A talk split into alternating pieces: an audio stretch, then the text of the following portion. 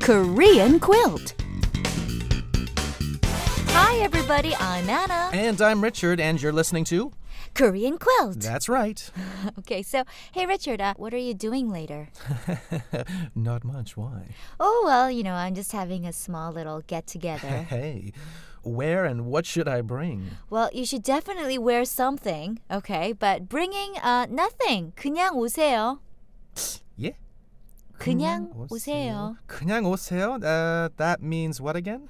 Just bring your lovely self. Okay, so I'll just bring my body. Okay. 그냥 오세요. Right. 그냥 오세요. So 그냥 just means like, you know, just, Literally. literally just, and 오세요 means come. Literally. Literally. So uh, the let's- interpretation, of course, in the sentence before was you want me to bring my sexy body, though. your sexy body would right. be nice. Okay. But yes. in most cases, it's simply just bring yourself. just bring yourself. So let's practice. Okay. Hey, um, Richard, come over later. I'll make you dinner. Should I bring anything?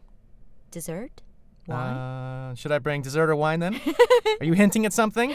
no, I just like when men bring dessert. But anyway, nope. Just bring your sexy self, Richard. 그냥 오세요. Well, I tell you what then. I'm going to have dinner next week. Mm-hmm. Would you like to come?